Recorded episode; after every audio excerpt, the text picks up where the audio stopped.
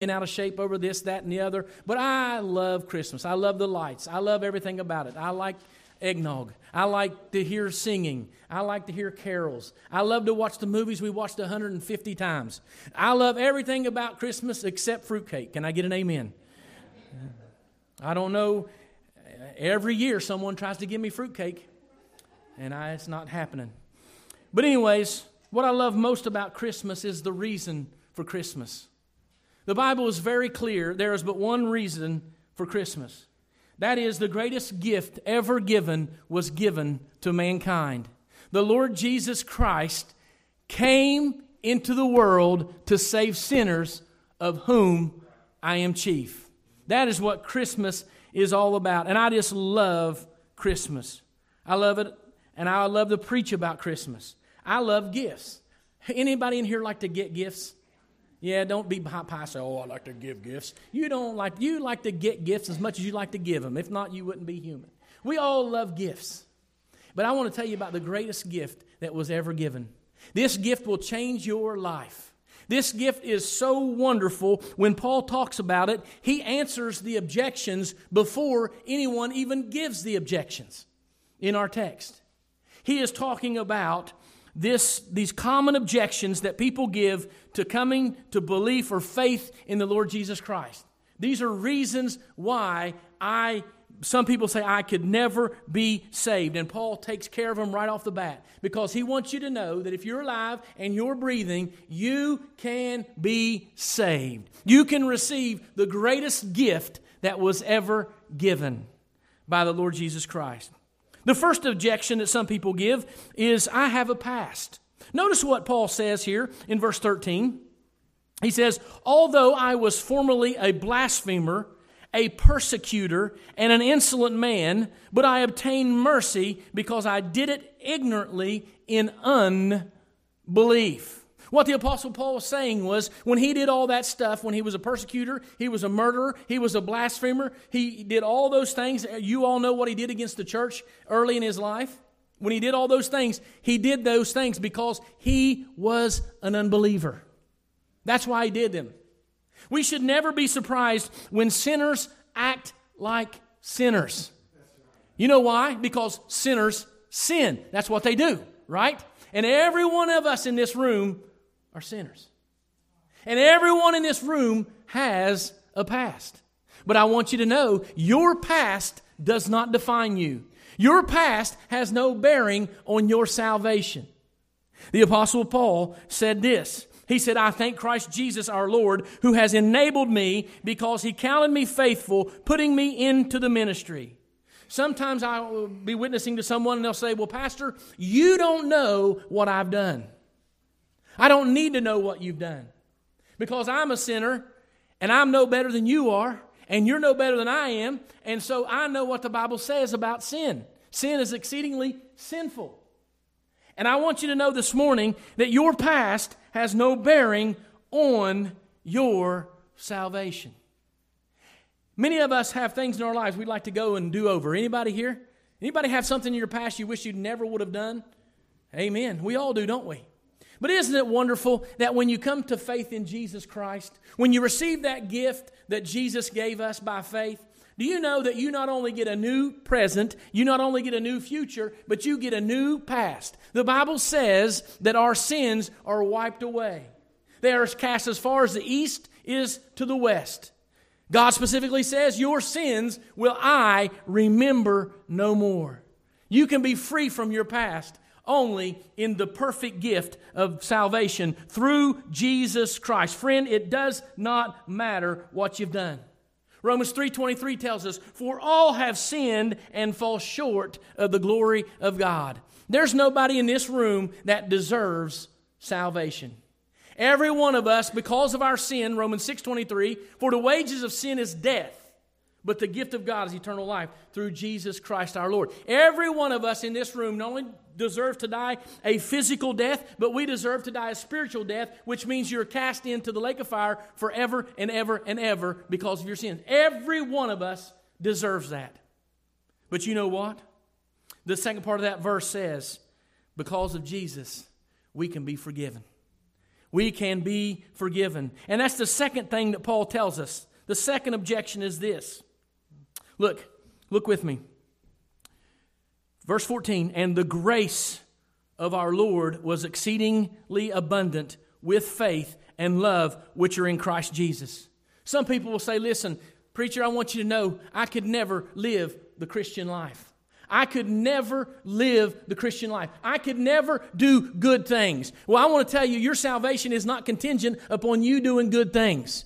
Your salvation has nothing to do with your works. Your salvation has to do with the gift of God through Jesus Christ our Lord.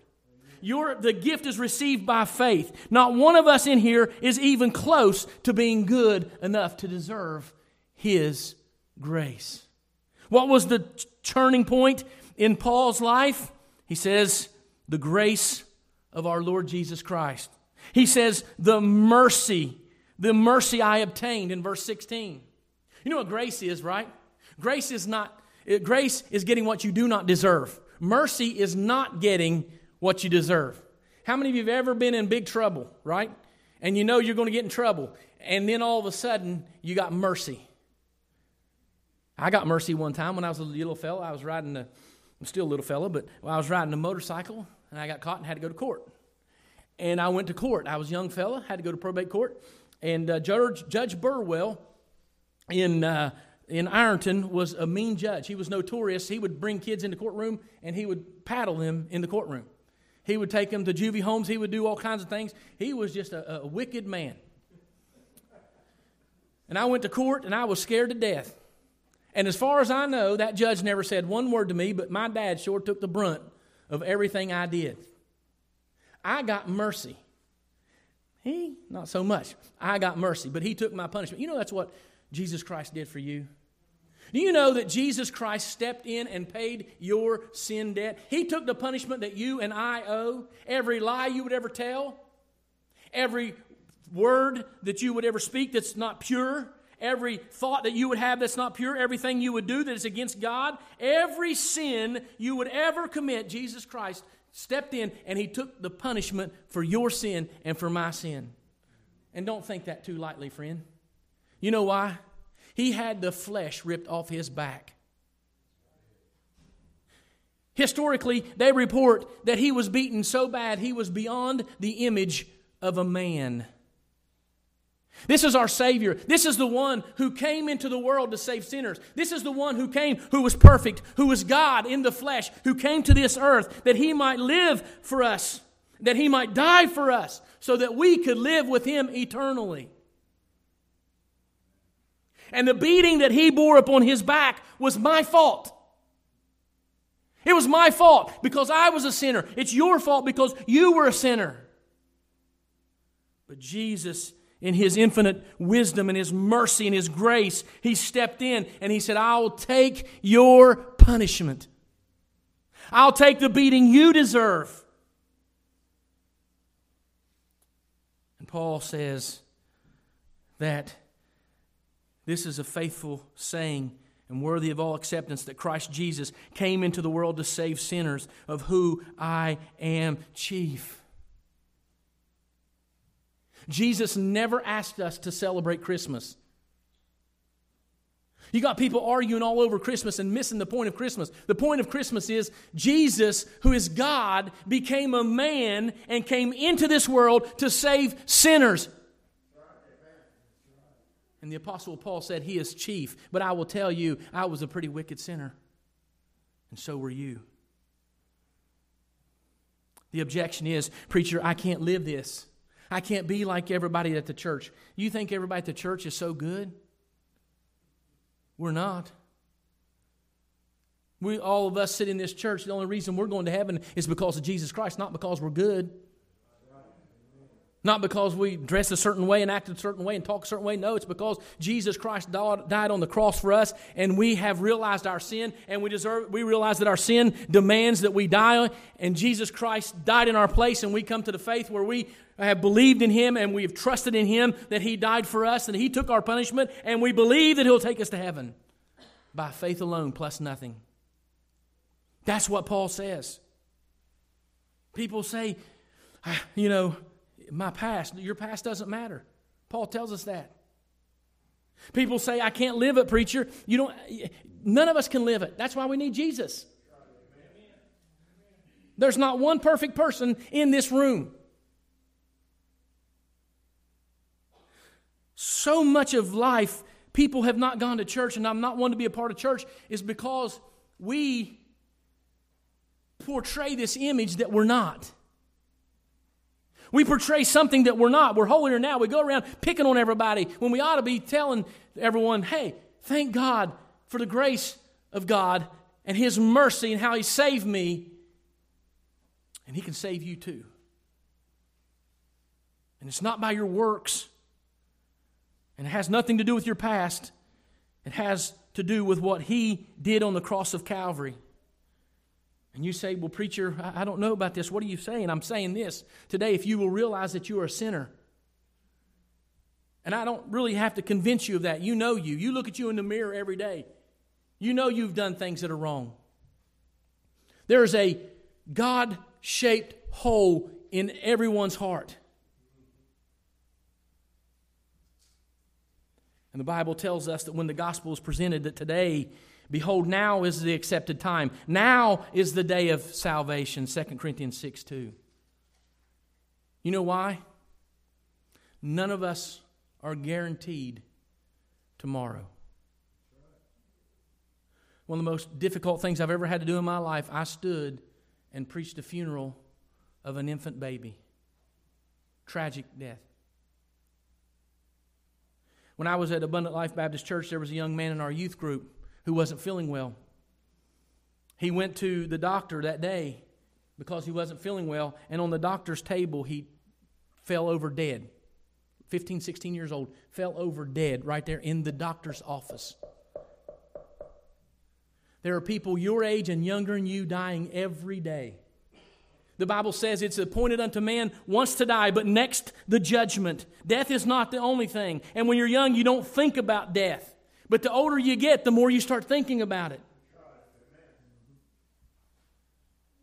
Sometimes I'm in the unenviable position, many times in my life, I'm around death more than anybody.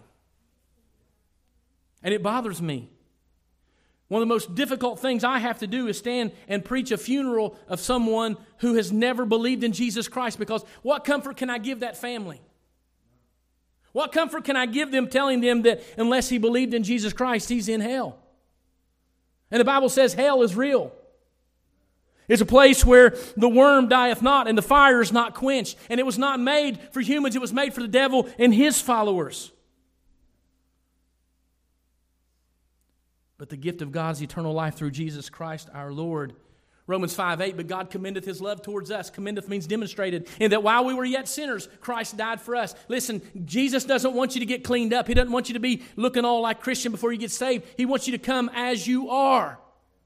Believing. Turning from your sin. Believing in the Lord Jesus Christ. That's what Christmas is about. That's what Christmas is about. His grace and His mercy. They are available to you today, and you can be saved.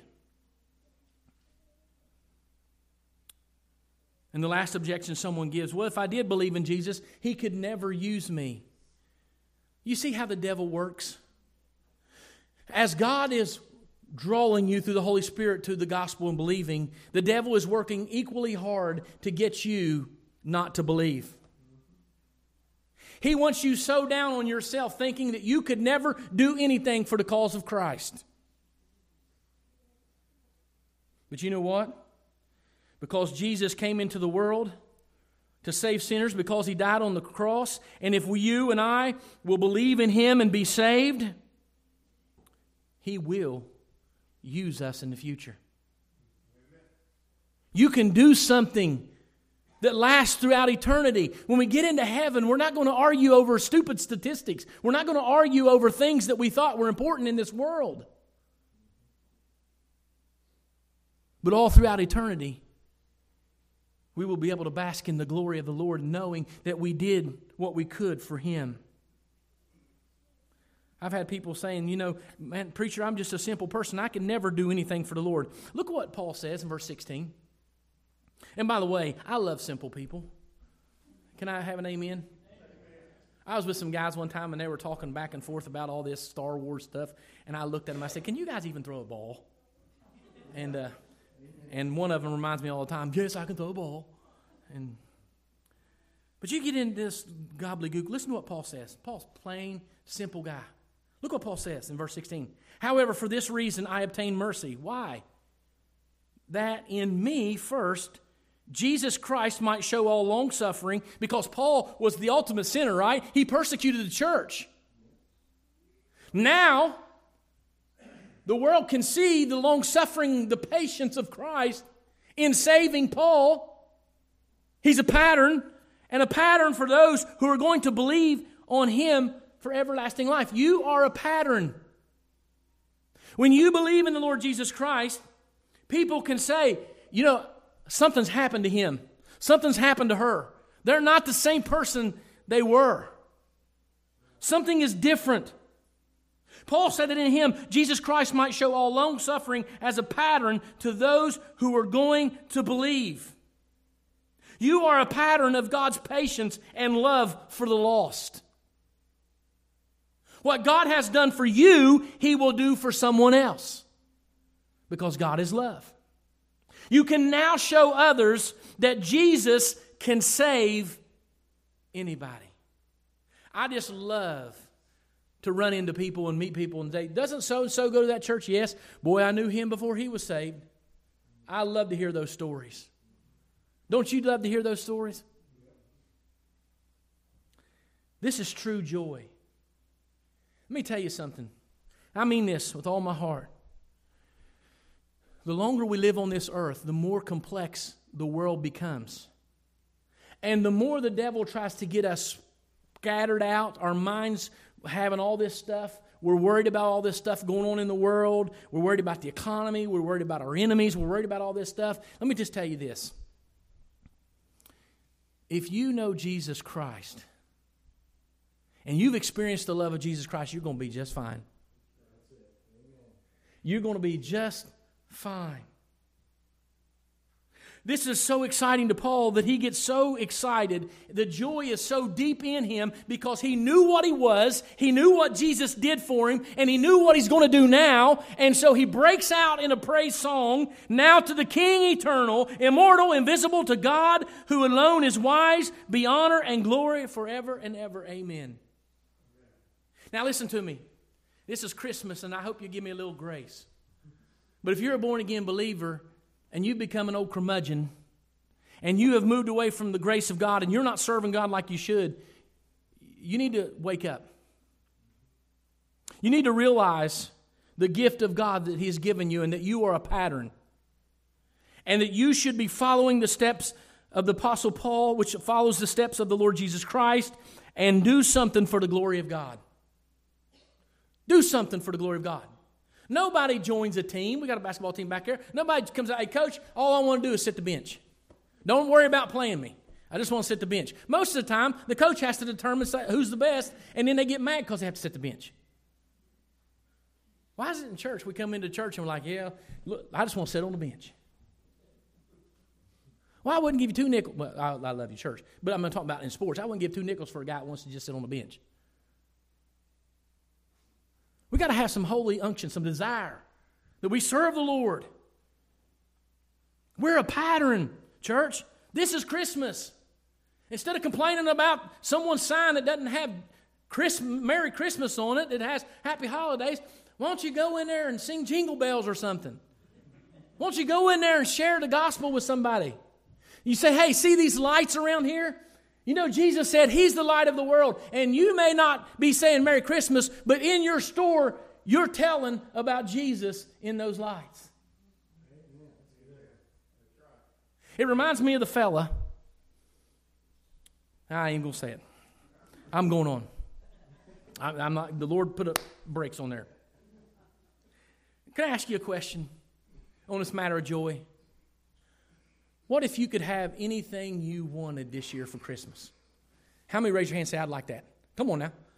Every one of us raise your hands. Let me ask you a question. If you got everything you wanted, then what? You know, in two weeks, that's not going to be as nice as it was. Because in two weeks, whatever you bought, if it's electronic, they're going to release a new one. And and if you, you go out and you've been saving up all your money and you want to get that perfect car and you go buy that car, next year they're releasing a new one.